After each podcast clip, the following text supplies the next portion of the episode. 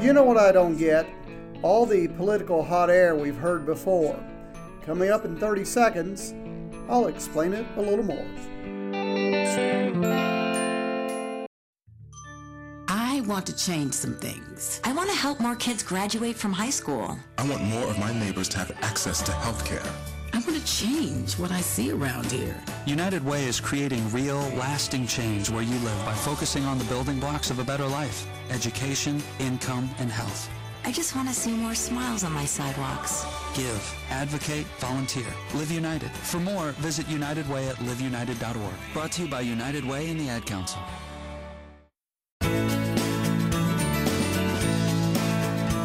It seems like the presidential campaign has gone on forever. I don't know how much time and money these candidates have spent, but I think they'll spend more time campaigning than how long they'll actually be president. And I get tired of every news channel I watch showing me the latest speech from somebody's campaign because they never say anything new. Every speech is always the same. Donald Trump is going to tell us how great he's doing in the polls and how easily he's going to win. And then he'll give us that same old line Make America Great Again. Same goes for Hillary. Can't wait till her campaign is through. Tired of hearing her tell the middle class. I will stand up and fight for you. And then finally, there's Bernie, who pleads for people to show up at the poll, constantly saying that's his only way to victory.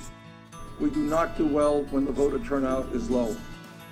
So, whenever one of these three give a speech, we already know exactly what they're going to say. You'd think by now we'd stop watching, but for some reason, we tune in anyway.